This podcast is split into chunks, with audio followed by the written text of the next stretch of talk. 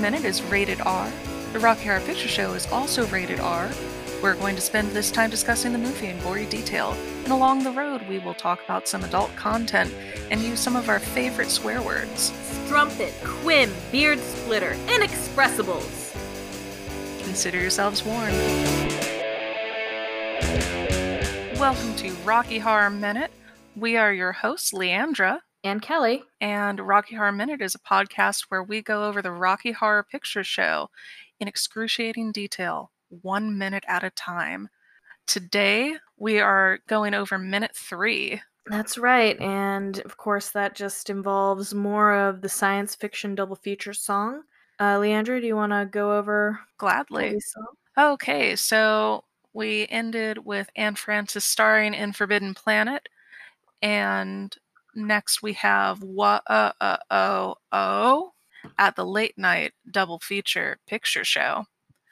I knew Leo G. Carroll was over a barrel when Tarantula took to the hills, and I really got hot when I saw Jeanette Scott fight a Triffid that spits poison and kills. Dana Andrews said prunes, gave him the runes, and passing the muse lots of skills. But when worlds collide, said George Pal to his bra. And we don't know what George Pal said to whoever this bra person is.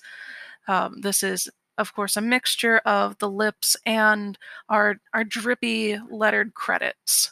I love how you read the lyrics, Leandra. It sounds like a nursery rhyme.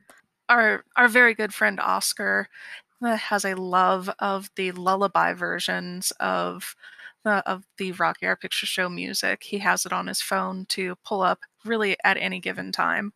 I mean, don't we all? Well, I guess I should get in on that. That's right. So yeah, and then, so we've got the credits, right? Yep. So we start with Jonathan Adams. He was really more of a TV actor. He played Dr. Everett Scott. He did a lot of work with BBC. And he's also one of the original cast members to return from the Rocky Horror Show. Yeah, I was going to say I didn't know that he was in the Rocky Horror Show. Yeah, he was the original Dr. Scott. Oh, okay. Yeah. And Peter Hinwood, of course, lifelong actor, champion of the silver screen, right? Oh, for sure. He didn't do much acting before or after this. And up until his death in 2018, he was an antiques dealer. He had that shop with his lifelong partner. And he didn't really talk about Rocky Horror because he was pretty sure that he was a bad actor, and watching it made him cringe. Yeah. Well, at least he didn't have to cringe at his singing. Yep, that wasn't him. Yeah. Thankfully. Or maybe not thankfully. Well, I mean, I can only assume that if they dubbed over him, especially, I mean, maybe I shouldn't say this, but if they dubbed over him with that singer, I can only imagine what his real voice was like. Yeah, that's a low bar, and he really must have tripped under it. Did I say Jonathan Adams was the original Dr. Scott? Because if I did, that's lies. No, he was actually the original narrator who later became the criminologist for the film. Okay, yeah. Because I thought that was actually one of the things I was going to talk about, and I was going to bring it up in a minute, but since we're on this topic, we've got, of course, Meatloaf as Eddie, the ex-delivery boy, and in the original Rocky Horror Show, of course, Eddie and Dr. Scott are played by the same actor. And I was just wondering what you think of the choice to split the casting. Well, I don't know. From a moviegoer's point of view, I can understand why. You don't really have to have a striking, uncanny resemblance in a film. You can go, this is that person's the nephew. And then an audience member will go, okay, that's fine. But for a campy musical, getting the nephew and Dr. Scott paired together definitely makes a lot of sense. I know Meatloaf, when he originally took on the role of Eddie and Dr. Scott, did not want to wear the fishnets, and he was like, I'm not doing that. Absolutely not. So then he saw a production of Rocky Horror Show with the person who previously played Eddie and Dr. Scott, and on For the Thrills, when Dr. Scott reveals that he's wearing fishnets, the audience just erupted in applause. And that was when Meatloaf went, I get it. Okay. Yeah. I'm going to do this. Yeah. I mean, that's a huge moment. Oh, yeah. Like, probably one of the big crowd-pleasing moments in the movie, or the show. I haven't seen the Rocky Horror Show live, but I assume in the show as well. So, I mean, I get it. I honestly have always thought that splitting the casting was an odd choice. No disrespect, because I love Jonathan Adams' performance as Dr. Scott. I think it's really funny and silly, and obviously Meatloaf is a classic. I wouldn't have wanted somebody else to play Eddie, but I'm just saying that I like the idea of them being played by the same actor, and that can't be quality it would lend. When I first learned that, I finally learned the answer to why Eddie disappears so early in the movie and Jonathan Scott appears randomly at one point. You know, it made more sense to why they were, you know, why they were so split in the first and second halves of the movie. But anyway, I do understand that it probably seemed more cinematic, but it's not that cinematic of a movie in a lot of ways. It holds on to a lot of its stage musical charm. So I'm not sure if I would have liked the combined casting better. I don't know. I know that Meatloaf was particularly disappointed that he wasn't also Dr. Scott. Oh, was he? Yeah. He was, at least from what I've heard, the word on the street, as it were. He was very sad that he went from having that very kind of iconic reveal to just being the guy that has the really fast song. But yeah, I love it. Yeah, yeah. So anyway, I just wanted to talk about that difference between the show and the musical, or the show and the movie. Sure. So next up on the credits, we have Charles Gray as the criminologist, and he was pretty well known as an actor. He also was in not one, but two James Bond films. He was in Diamonds Are Forever, and I guess amusingly enough, he was in You Only Live Twice, which clearly Charles Gray did in the Bondiverse. Yeah, I've seen Diamonds Are Forever. I've not seen You Only Live Twice, I think, unless it was during one of the many Bond marathons my dad would play as a child. So anyway, I love Charles Gray. I think he's a phenomenal actor for that kind of really silly performance that he gives, and I love his delivery of the lines in Rocky Horror Picture Show. I can't imagine the criminologist played by anybody else at this point. And he is one of the few, the proud, who reprises his role, sort of, in Shock Treatment. The criminologist and Judge Oliver Ryder, maybe not the same person, but they're cut from the same cloth. Yeah, we'll get into that when we do Shock Treatment Minute. Something that Leandra is hearing about for the first time right now. Oh, not the first time. I've also heard about it in my nightmares. But that really concludes the list of performers for this minute. The rest of it comes right back to Pat Quinn's beautiful lips.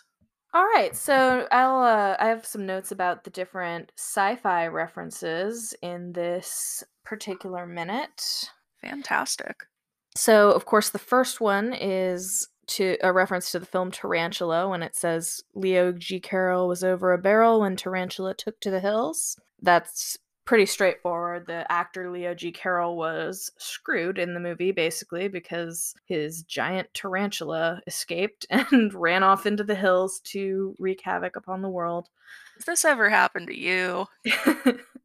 Well, that's what you get with your giant growth serum. He was kind of like a mad scientist character. Interestingly, perhaps, the director of Tarantula was Jack Arnold. So he also directed It Came From Outer Space, which was already referenced in this same song, and Creature from the Black Lagoon. Ooh. So then we had, I really got hot when I saw Jeanette Scott fight a Triffid that spits poison and kills. Of course, that often confuses people because, at least in America, we aren't familiar with what the hell a Triffid is. In the movie, it is a large, like, mobile, carnivorous plant that is from a meteor shower. They're like aliens, but so they can walk around and spit poison and kill you, etc. Apparently in British English, it's a somewhat common term now that you would just use to refer to like a weird, large, strange, and interesting plant. You know, say like, I don't know, like some kind of weird invasive plant, you might call it a triffid. But so that's that explained. And then, of course, Dana Andrews said prunes gave him the runes and passing them used lots of skills. That's probably one of the more obscure references in the song. And one of my least favorite. Have you seen it? No. Oh, I just don't like that series of lines. I'm like, oh no, it's honestly a very, so it's hard to even parse what this line means, I would say. Prunes gave him the runes and passing them used lots of skills doesn't mean anything to you unless you've seen this movie or researched it. The movie is Night of the Demon, and it's apparently a decent movie. I have not watched it yet. I probably will at some point. But I was trying to understand what could possibly be referring to prunes in this movie. And as far as I can tell, it's just like a British slang term for like a stodgy old person. And I guess Richard O'Brien was that desperate for a rhyme with runes. I mean, runes are very prominent in the movie. The whole thing is about, I guess, this demonic set of runes that you need to pass to somebody. Oh. In order to, and they were like informed that they would need to do this in order to be rid of the curse or whatever. And but even so, I mean, again, to say passing them used lots of skills is not how human beings talk, even if they're from Britain. So, so the syntax, it's a pretty clumsy line written for the rhyme. Again, I'm sorry, Richard O'Brien, if you're listening to this, endorse us and I will record over it.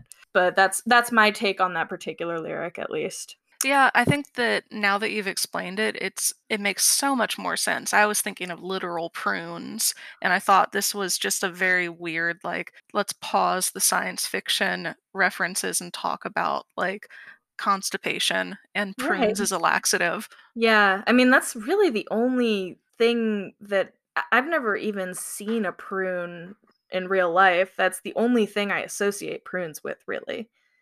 You've never seen a prune in real life? No. Okay. They're not the same as raisins, right? Or are they? No, they're not. They're like large raisins. They're very tasty. I'll take your word for that. But yeah, I mean, so it's like, at least, again, this might be different for British audiences or whatever, but for an American audience, I think prunes are like almost synonymous with laxatives. So it's, yeah, not a favorite line of mine. And the next one is not bad, but it's weird, too, because the next line is, when worlds collide, said George Pal to his bride, I'm going to give you some terrible thrills. The thing that's weird about this, When Worlds Collide, of course, is a movie, but George Pal is the producer of that movie. He's not in it. He doesn't play a character. He's not even the director, so unsure why he and his bride were name-dropped in the song and what Richard O'Brien meant by this. I mean, does that make any sense to you, Leandra? It may not make sense, but I don't know. There's just something very, very good about that series of syllables put together, said George Pal to his bride. I don't know. It just it feels right. So this good on you, Richard. Yeah, I mean, unlike the prunes thing, I actually do like this lyric a lot. And as somebody who plays Trixie, that line is usually like your big moment, the terrible thrills part. Or at least that's where I save any big reveals I have going on, usually for that moment, because then you've got like one chorus left to do whatever fun thing you're doing. So anyway, love that moment in the song, love the lyric.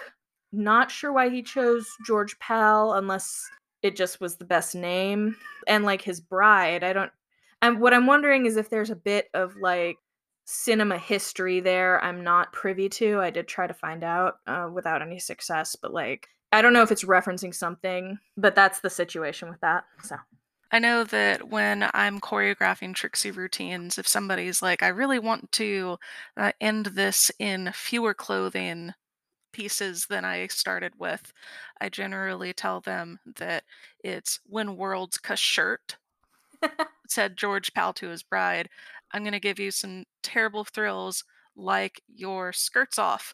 And that's kind of how I tend to get that going. So you're right. It is, I think, a very good time to start taking off those clothes.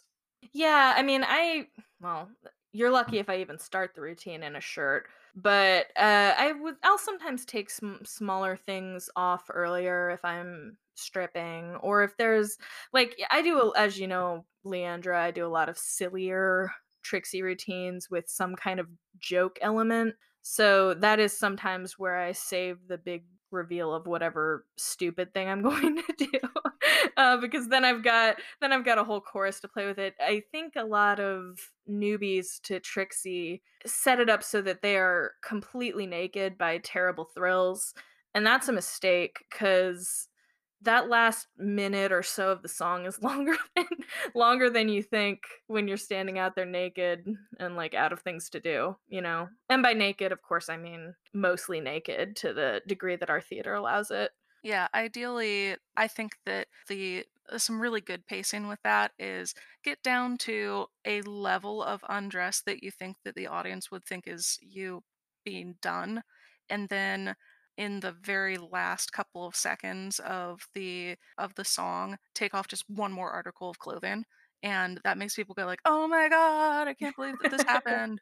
That's precisely true. Yeah, just take off a sock, and people will go crazy. Yeah, I mean that's your philosophy. Oh yeah.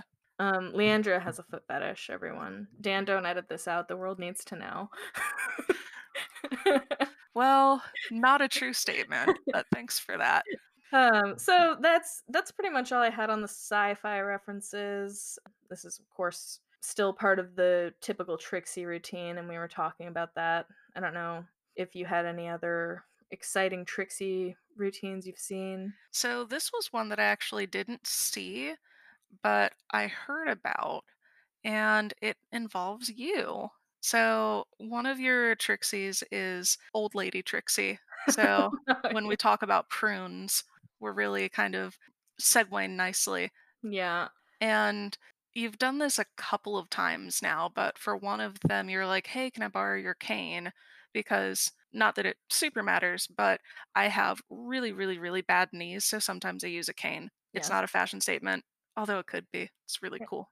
Yeah. So she was like, can I borrow your cane for Trixie? And I was like, yeah, sure. I guess that's fine.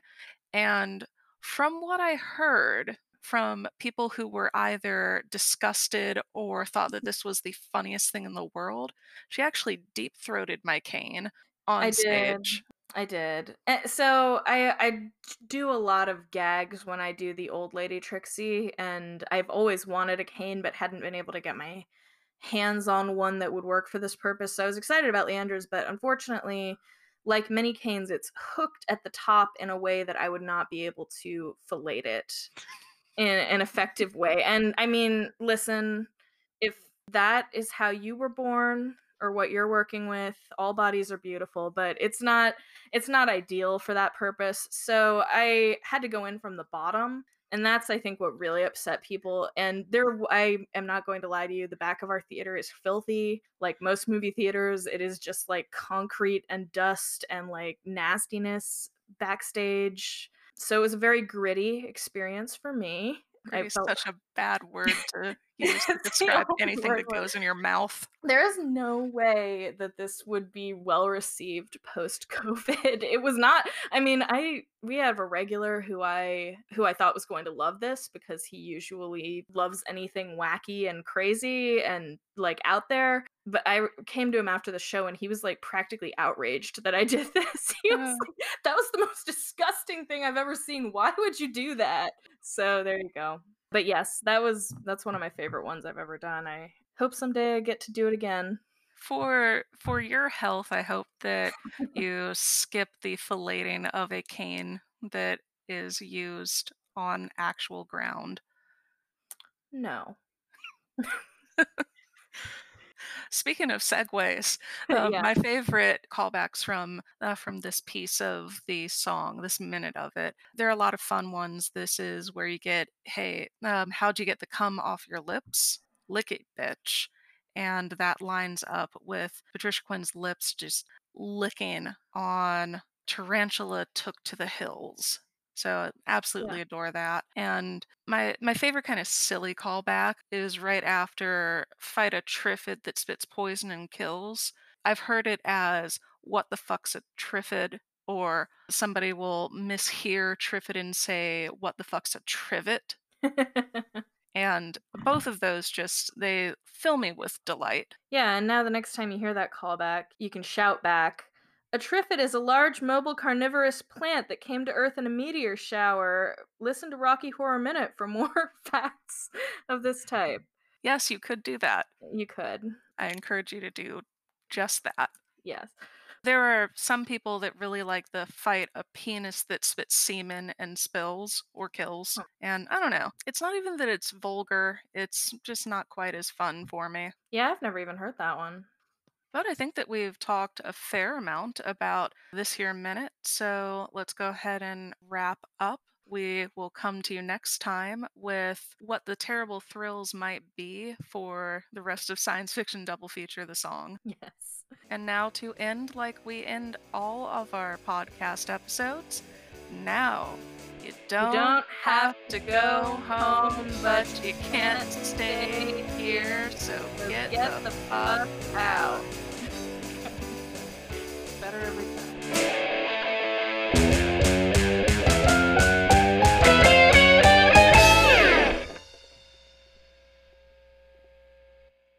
This minute is cursed. This cursed minute brought to you by the letter Y.